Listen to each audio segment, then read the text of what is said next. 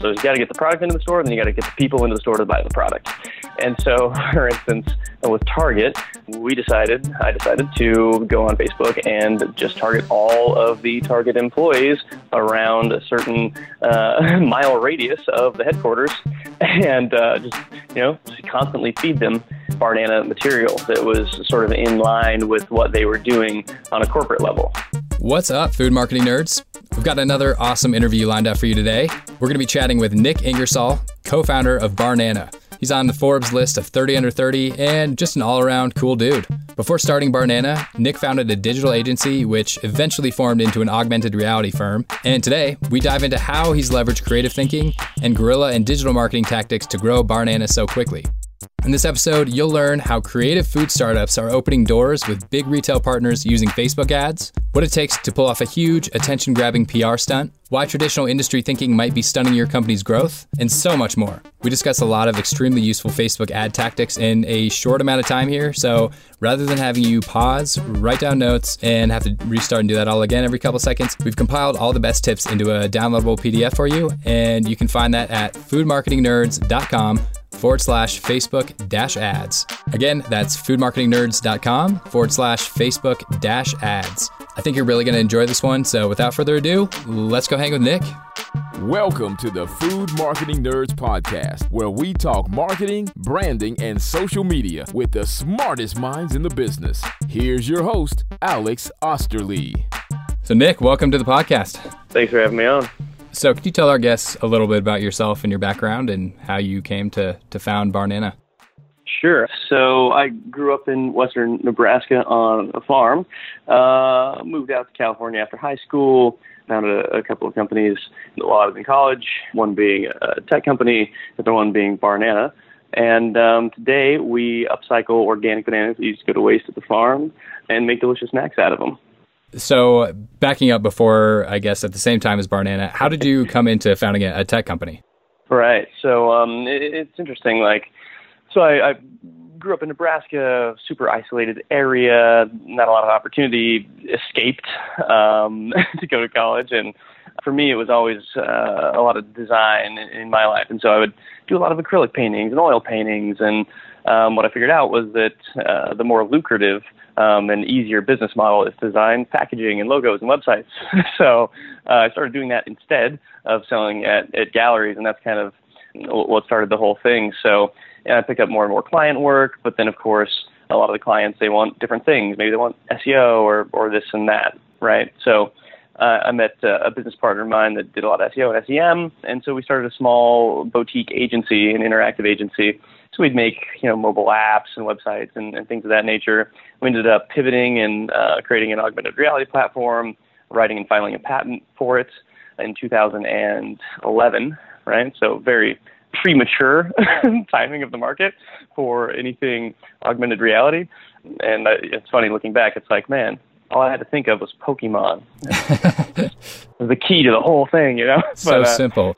Canada still doing their thing. It's it's sort of a white label augmented reality platform, and that's how uh, that kind of started. So it really was just a snowball. It's what happened. And so, where did Barnana come along in that process? Yeah, so I met my now business partner Caue at a mixer, and you know I was looking for clients, of course.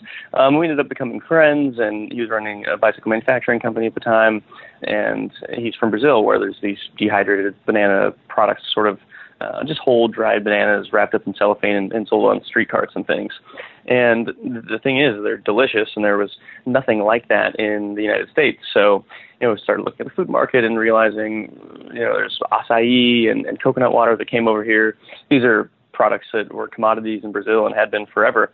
And it was only in recent times where things like Zico and Vita Coco had come over and uh, done a really good job branding it. So we saw a big market opportunity, of course and then also found out that banana is the number one selling fruit in the U.S. more than apples and oranges combined, and we just couldn't believe that no one had branded the fruit the banana before.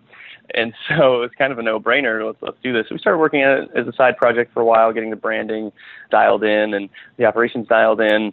And then, sort of along our journey, we found out that a lot of the bananas, about you know, up to 20% of all bananas that are produced, go to waste before ever leaving the farm, which was a big sort of eye opener revelation for us. And then, you know, about a year and a half after toiling around, we, we launched it at Expo West, uh, which is the largest food conference for natural organic foods in, in the country. And uh, yeah, the rest is history. We didn't have any product per se when we launched, but uh, we looked legit. So, thanks design background. So, yeah. how did your background in art and design and having this tech company that's running in parallel influence the way that you approached Barnana and its marketing? Yeah, it's it's very interesting, right? So in in food, it's still like 1920s prohibition era thinking. I mean, it's really arcane. There's not a lot of tech that has moved into the food space as, as much as I expected that it would have by the time that three guys with no food experience at all, uh, myself, Matt, and Callaway, jumped into it. You know, we, we just assumed like, well, of course there's tech. No, I mean, we're talking like the type of paper that has the, you know, the perforations on each side and the holes, and you have to fricking fax things. It just it was crazy. Oh, so, no. um, yeah, certainly one of the strategic advantages for us was having a digital background jumping into it, is that we could be way more nimble and, and smart about sort of the decisions that we were making. And so, um, whether that's e-commerce or, or selling on Amazon, all, all these sorts of digital marketing tactics really helped because, uh, you know, traditionally it's you go into the store, you demo the product, you give the retailer an MCB or whatever, right, 20% off something, and that's basically the game. You buy their stupid flyer maybe you you know put your your logo in their little mailer that goes out that no one reads and uh, that's about it. And so we've been able to get really really tactical with sort of product launches retail launches tests things like that. So you know i know if if we're being tested in x retailer in x region then I'll go geofence a whole bunch of people in that region, right, that have a certain affinity towards what we're looking for. Of course, take sort of our age demographic, which is the 25 to 34 year old audience, and, and plug that in and get really specific about who we want to target and drive them into the store and, and drive them to the website. So there's a ton of ways. I mean, I could probably go on for forever, but um, having that digital background in the food space particularly was a huge advantage because there just wasn't and still isn't a lot of it. Well, I'm definitely interested, and I'm sure our listeners are too, about some specific tactics as far as geofencing, getting people into into retail stores, just because that is such a tough, a big pain point. Is how do you use digital to get people in stores? Yeah, so there's a couple um, interesting tactics that uh, I've deployed, right? And so one of them is getting how about the, just the product into the store. So you got to get the product into the store, and then you got to get the people into the store to buy the product. And so, for instance, with Target, we decided, I decided to go on Facebook and just target all of the Target employees around a certain uh, mile radius of the headquarters, and uh, just you know constantly feed them Barnana material that was sort of in line with what they were doing on a corporate level, right? So sales guys go in, they say, okay, these are targets initiatives for the year. You know, we kind of get a firm grasp on that, and then I tailor a bunch of messaging towards those goals the target has, and then I deploy those ads against all of their employees and just keep doing it and keep doing it and keep doing it up until our sales guy shows up. And then by the time he shows up, there's already been this weird groundswell of like awareness for Barnana at Target headquarters, and no one exactly knows why. So um, that's uh, worked better than I even better than I thought it would have. Starting, it wasn't just them; it's, it's been a, a couple of retailers now, so that tends to work pretty well. Uh, and then, of course, you have to get people into the store to buy things. So there's a couple different ways. It depends on which retailer, right? Because some retailers will say, okay, we'll we'll give you all the data. We'll show you what the store by store sales are, week over week, velocity, et cetera. And some retailers just keep that so close to their chest, they're not going to tell you anything. Um, they'll tell you like, oh, you're doing good, right? yeah, doing pretty good. Doing ah, doing a little better than we thought, but they won't actually give you the numbers, which is super frustrating. Come on, man. Um, and you'll have your PO. Yeah, like come on, give me something. Um, and so it, it depends on the retailer is, is the caveat here. But in essence, once you sort of know who your customers are, right, and then you also know where your product is, you can get super granular um, through Facebook ads and Instagram ads to some extent drive people in the store. And there's a couple different ways you can do it. Of course, you can sort of self-host a coupon that people can take in with their phone, scan it, boom, buy the product right there, and then you track those coupon redemptions over time. you can also have some sort of uh, like a rebate program. So we have Gorilla Gear on the back of each package. Uh, where people collect points, they send them in, and we'll send them a, a shirt or a hat. Or they also have the option for us to take the cost of those items and then donate it to a charity. And so that's proven pretty successful, especially uh, deploying that against specific retailers. So I might make a separate store locator just for retailer Z, and then um, I'll have a landing page. So uh, for that landing page, it'll only be retailer Z stores in, in, in that store locator with a bunch of messaging. It'll be a custom rebate program just for people who are going to that retailer specifically because maybe that's what we want to push the most. So instead of saying, okay, you have to collect 50 points or 100 points for this macro program that we have going on, which is essentially a rewards program that has been working very well, then maybe I'll say, oh, it's five points or 10 points or two points, right? I mean, it's two packages maybe or five packages, depending on how aggressive I want to get uh, in terms of being able to measure and get people to go into the store and buy. And so on the on the front end, you're targeting your general consumer segment in terms of age and uh, things like that, and then their purchasing habits. So, are they purchasing organic foods? Are they purchasing whatever niche you're in, dried fruit, seeds, jerky, whatever? And then are they actually shopping at the store that you're targeting? And then you geofence around, you know, maybe a mile, two mile radius outside of every store because you also don't want to cast too wide of a net because you're just wasting money, right? No one's driving 10, 15 miles to a store in a city, right? So you have to be really careful about that because you can waste money pretty quick. Unless it's Nebraska. No, I'm kidding. yeah, Nebraska, you're driving an hour. So. well, clearly, clearly, you know your stuff, and I think uh, having that digital background, and then also being one of the guys at the top, you have that perspective of okay, I know that might not be a exact correlation of one dollar spent equals X amount, especially when you're driving people in store, or or can you? Yeah, I mean, you try to do that as much as possible, right? And it is difficult. Um, there's some programs that allow you to do that. One is called Ibotta, um, and so if you do run a food company that that has a retail footprint, um, Ibotta is super powerful because it's it's not a coupon platform; it's a rewards platform, right? And so they also have tons of market basket basket data and, and all these super interesting insights that you can, um, of course, that's sort of like their value add. They're really like a big data play, but you can parse a bunch of data. You can see how many redemptions are happening at, at which retailer and things. Um, so that's super powerful for that. It depends on your goal, right? Like you can have a conversion campaign uh, on Facebook, and of course, Facebook ads is sort of it's where it's at right now. Even for food, uh, people are getting much more used to buying food on the internet. So, uh, I think that you have conversion campaigns, you have lead generation campaigns, which you can also track leads. Right, you put that lead list into a completely separately, you know, trackable list within whatever email platform that you have, email marketing platform. Um, and you track that over time to see, hey, maybe it's actually cheaper to get a lead from Facebook right? Put them into our email marketing platform and get them to convert there instead of going directly for the conversion on Facebook or the retargeting or the dynamic retargeting, however you set, have that set up. So there may be some interesting insights uh, as to how to spend the money best on there. But to drive them in store, you know, it is a bit of a black box, especially with the retailers that are harder to um, squeeze the data out of.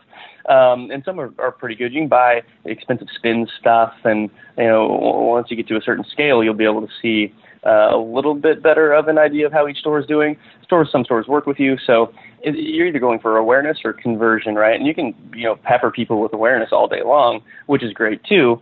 But I do like to have sort of that conversion element, whether it's through a coupon or a rewards program or something where you're actually getting at least some sense of, of data coming back, you know, instead of just putting a billboard out uh, along the freeway and, and hoping it works through impressions.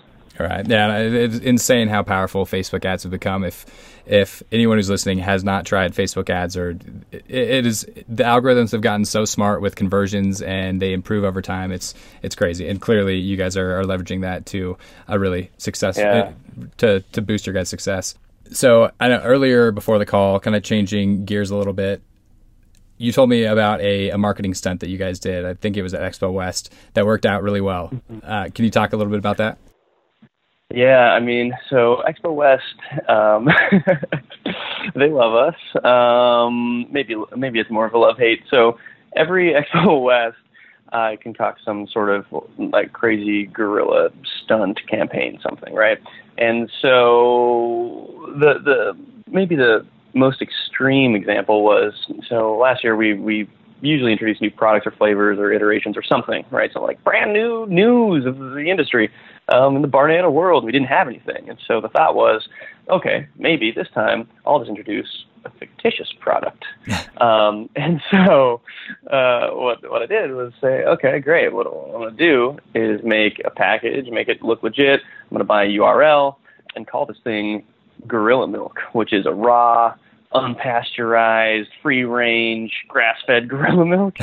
um, and so the packaging looks legit. I bought, you know, gorillamilk.org. You can still go there. Um, and it just had this picture of this package of gorilla milk. I set out a press release that, said, you know, talked about us going to Africa and being able to milk the mother gorillas ourselves. And, you know, it's all to save their habitat, all this stuff, right? Um, it's just like the most ridiculous thing humanly possible. It's not around April Fool's Day, so no one's really expecting it. So the whole goal was uh, to have this sort of um, PSA at the end where you know the big reveal is just because you can milk a gorilla doesn't mean that you should. And and and having that serve as an allegory of just because you can use pesticides doesn't mean you should. Just because you can take the easy way out in the food industry just because you can use artificial preservatives and colorings and all that bullshit it's because it's easier and cheaper doesn't may, mean that you should right? It's just not the right thing to do. So that's kind of the stance that we were taking with the, with the whole thing. So you know I launched the gorilla milk thing. We're posting it on social like oh got this thing called Gorilla Milk. We'll you know tell you what it is in a couple of weeks. And so maybe 50% of the population is like in the WTF zone, right? Like they're just like confused. You have 25% of the people that are thinking, oh, they're in like the this is clearly bullshit zone, you right? Like this is an onion.com article, right? Yeah. And then you have 25% of people that are really, really angry vegans. so like so it was up to us to like corral all these factions uh, and and sort of disseminate the information about the PSA at the end. Um, you know, because it's, it, I was getting hit up by like every single dairy publication you can possibly imagine in the entire world, like the UK dairy, this and that. Like, no can you send me some gorilla milk to this place? It's hilarious. That's so um, funny but yeah, it was a fun one. And so the last day of Expo West, you know, we have uh, a big build up, a bunch of cameras everywhere, a huge crowd, and then you know we get up and, and uh, reveal all the signs and um, and, and do the PSA. So um, I do think that guerrilla marketing like that, especially at an early stage, at least for me, it's worked very well, um, and it's super impactful and hard to forget. yeah, I, I think that's it, clearly, it, I mean, it was very well thought out to have that PSA at the end with a, a, landing page. And I think a lot of companies would love to do stunts like that, but are a little worried about that 25% of people that are going to be irate or freak out over it uh, or worried that it's going to fall flat. So, uh, what's your take on that? Yeah, you know, I just don't care. uh, you know, for me, I don't know. Maybe it's just because that's how I was raised out in the middle of the wilderness and just – you know, I I just have a, a high tolerance for for risk um, in, in general, and I think if you want to take a lot of risk and, and and put it out there, knowing that what you're doing is right, right, then who cares? You, you know, I think it'll. I think the pieces will fall where they should. So I, I, know you guys have experienced a lot of success and grown fairly quickly as a company. So in your opinion, are there any keys to, to marketing success for a younger food company? Yeah, there's there's a lot of I mean there's been a lot of mistakes made, right? I think one is to be platform agnostic. So from from a digital perspective, right, being platform agnostic I think is one of the most important takeaways of all time because when we first started, you know, this is 2011, 2012, 2013.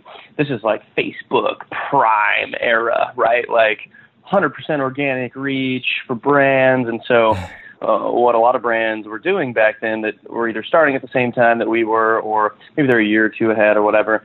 They were dumping every marketing dollar into Facebook to get likes, right? Like campaigns.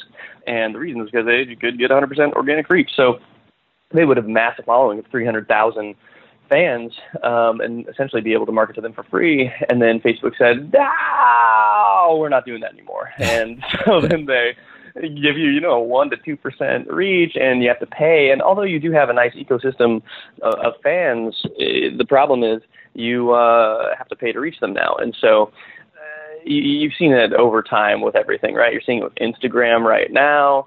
Um, and so I think being platform agnostic is super important. I think being on the platform when it's hot is also important, and then converting those people into an email list or something that is uh, not going to be controlled by a company trying to push more advertising dollars, squeeze advertising dollars out of it, right? I think that's super important. I also think that uh, not listening to people that have been into the industry for like 30 years is important because those guys are super old school and this is an already super old school business and they do have some good insights for sure but i think you can spend a lot more money than you should by taking all that advice by doing a lot of promotions and doing a lot of like i was saying print flyer mailer you know shit that just just like man it just doesn't work that well anymore.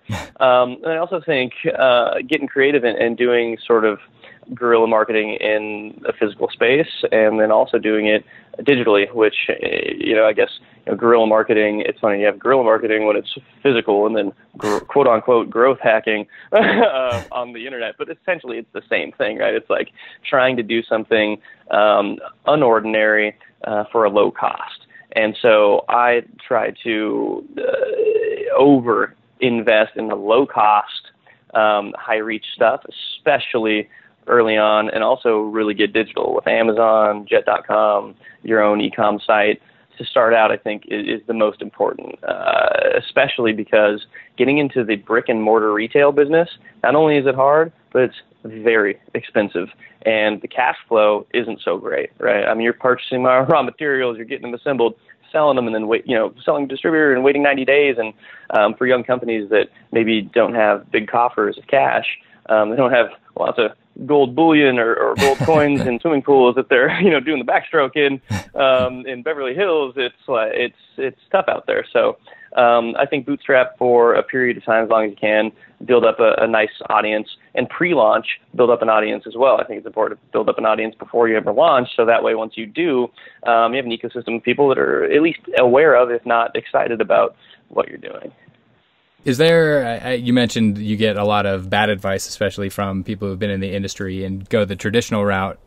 Is there a piece of advice that you are really thankful that you got early on or throughout the, the process of building Barnana? Yeah, I mean, there's been a ton, right? I think um, for us, you know, again, as three guys with no food experience, there was a lot of, of good insight. And luckily, early on, we had some investors. We raised money from people that were industry angels, which is important, right? So our strategy was, and, and in general, for anyone listening that, that's thinking about or, or having a food company, like what you have is unique you have the idea and the execution of the idea. Money is not unique. Like there's plenty of money. It's fine.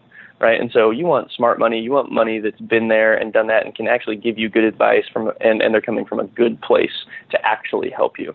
So you have some of these guys that are consultants, which that's whole, their whole business. Like I'm just gonna I'm just gonna give you ideas and tell you what you should do, maybe in exchange for equity or whatever. I get really wary of those scenarios, and I've seen that turn bad.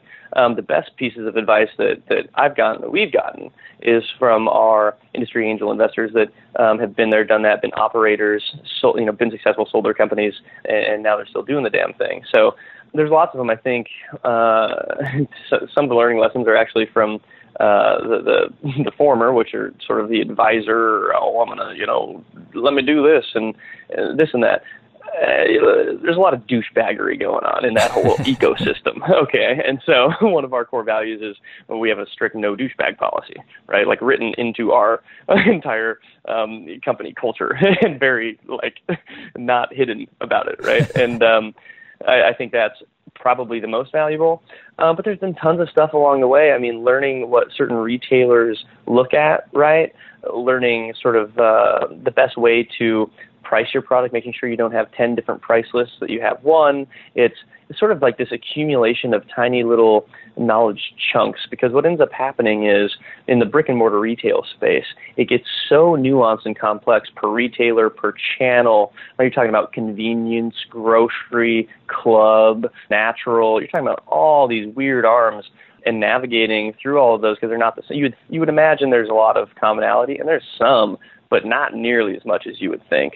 So I, I think that early on, if, for us, it, it was very important knowing how much money to raise and win, um, not not to keep raising consecutive equity rounds, right? Building note structures into sort of the capital raise process. Also, not to pay slotting fees. I think that was early on one of the pieces of advice that was the most important was to say we're just not paying slotting. We're just not. That's not a thing we do. Like we don't do that thing that you want us to do. And so slotting, um, for anyone who doesn't know, is where a retailer says, "Hey, love to have you in our store. Be 150 bucks per facing per store." So you have four facings per store times 100 stores. All of a sudden, you're paying thousands of dollars yeah. um, just to get your product on the shelf. And so from the get-go, we just said, mm, we're good we're just not doing that. And a lot of the time, if, if you're convincing enough, if your brand is buttoned up enough, if you if your brand looks good enough, and you have a good enough team behind you, those retailers will capitulate and not take the slotting and, and take your product in. So early, early on, that was a super uh, good piece of advice that we received. Well, I have really enjoyed this interview and your unfiltered advice just uh, it's raw and you can tell that it's it's the actual stuff that, that really works. So i really appreciate all your feedback and these answers. And i know we have to wrap up here but w- uh, what's coming down the pipeline for barnana? I know before the call you mentioned you guys have some uh, exciting things rolling out. Yeah. So we just launched nationwide in starbucks two weeks ago. So that's super exciting. Um, we have a brand new product line out right now called banana brittle which you can find nationwide in whole foods and then also starting, uh, call it February 1st into January, we will be unveiling a brand new line of products that uh, internally everyone here is extremely excited about. We're going to be plussing those out nationwide in Whole Foods. Three flavors, eight facings, eye level, perfect placement situation. But I can't quite tell you what the products are yet, but I can say they're going to be delicious. Awesome. Well, you're killing it and uh, just keep keep doing your thing. I know you will. Uh, where, where's yeah, the best? Man, thanks. Where's the best place for people to go find out more about Barnana and what you guys have coming down the pipeline? Yeah, so you can um, go to barnana.com or follow us on Instagram, which is at eatbarnana. Uh, if you want to holler at me, it's at Ingersoll, N-I-K, ingersollnik.com. Shoot, feel free to hit me up on the contact form or DM me, whatever, if you have any you know random questions you know for, uh, it's it's it's hard to get a lot of information about the food industry or, or food marketing et cetera. If you don't listen to podcasts like this or or you haven't been in the industry it's hard. So always it may take me a little while to get back uh, to people sometimes but i'm always more than willing to just just help out. And like i said at eat barnana on instagram is probably the best way to keep up to date with everything we got going on. That's about it Awesome. Well, thanks again, Nick. You are the man. And uh, I'll definitely link everything up in the show notes so people can go check it out. Cool. Thanks, brother. I appreciate it. Hey, guys. I hope you learned a ton in our episode with Nick today. And like I mentioned at the beginning of the episode, to get that PDF with all the useful Facebook ads tips we discussed, go to foodmarketingnerds.com forward slash Facebook dash ads. Thanks again for tuning in, and I'll catch you all in the next episode.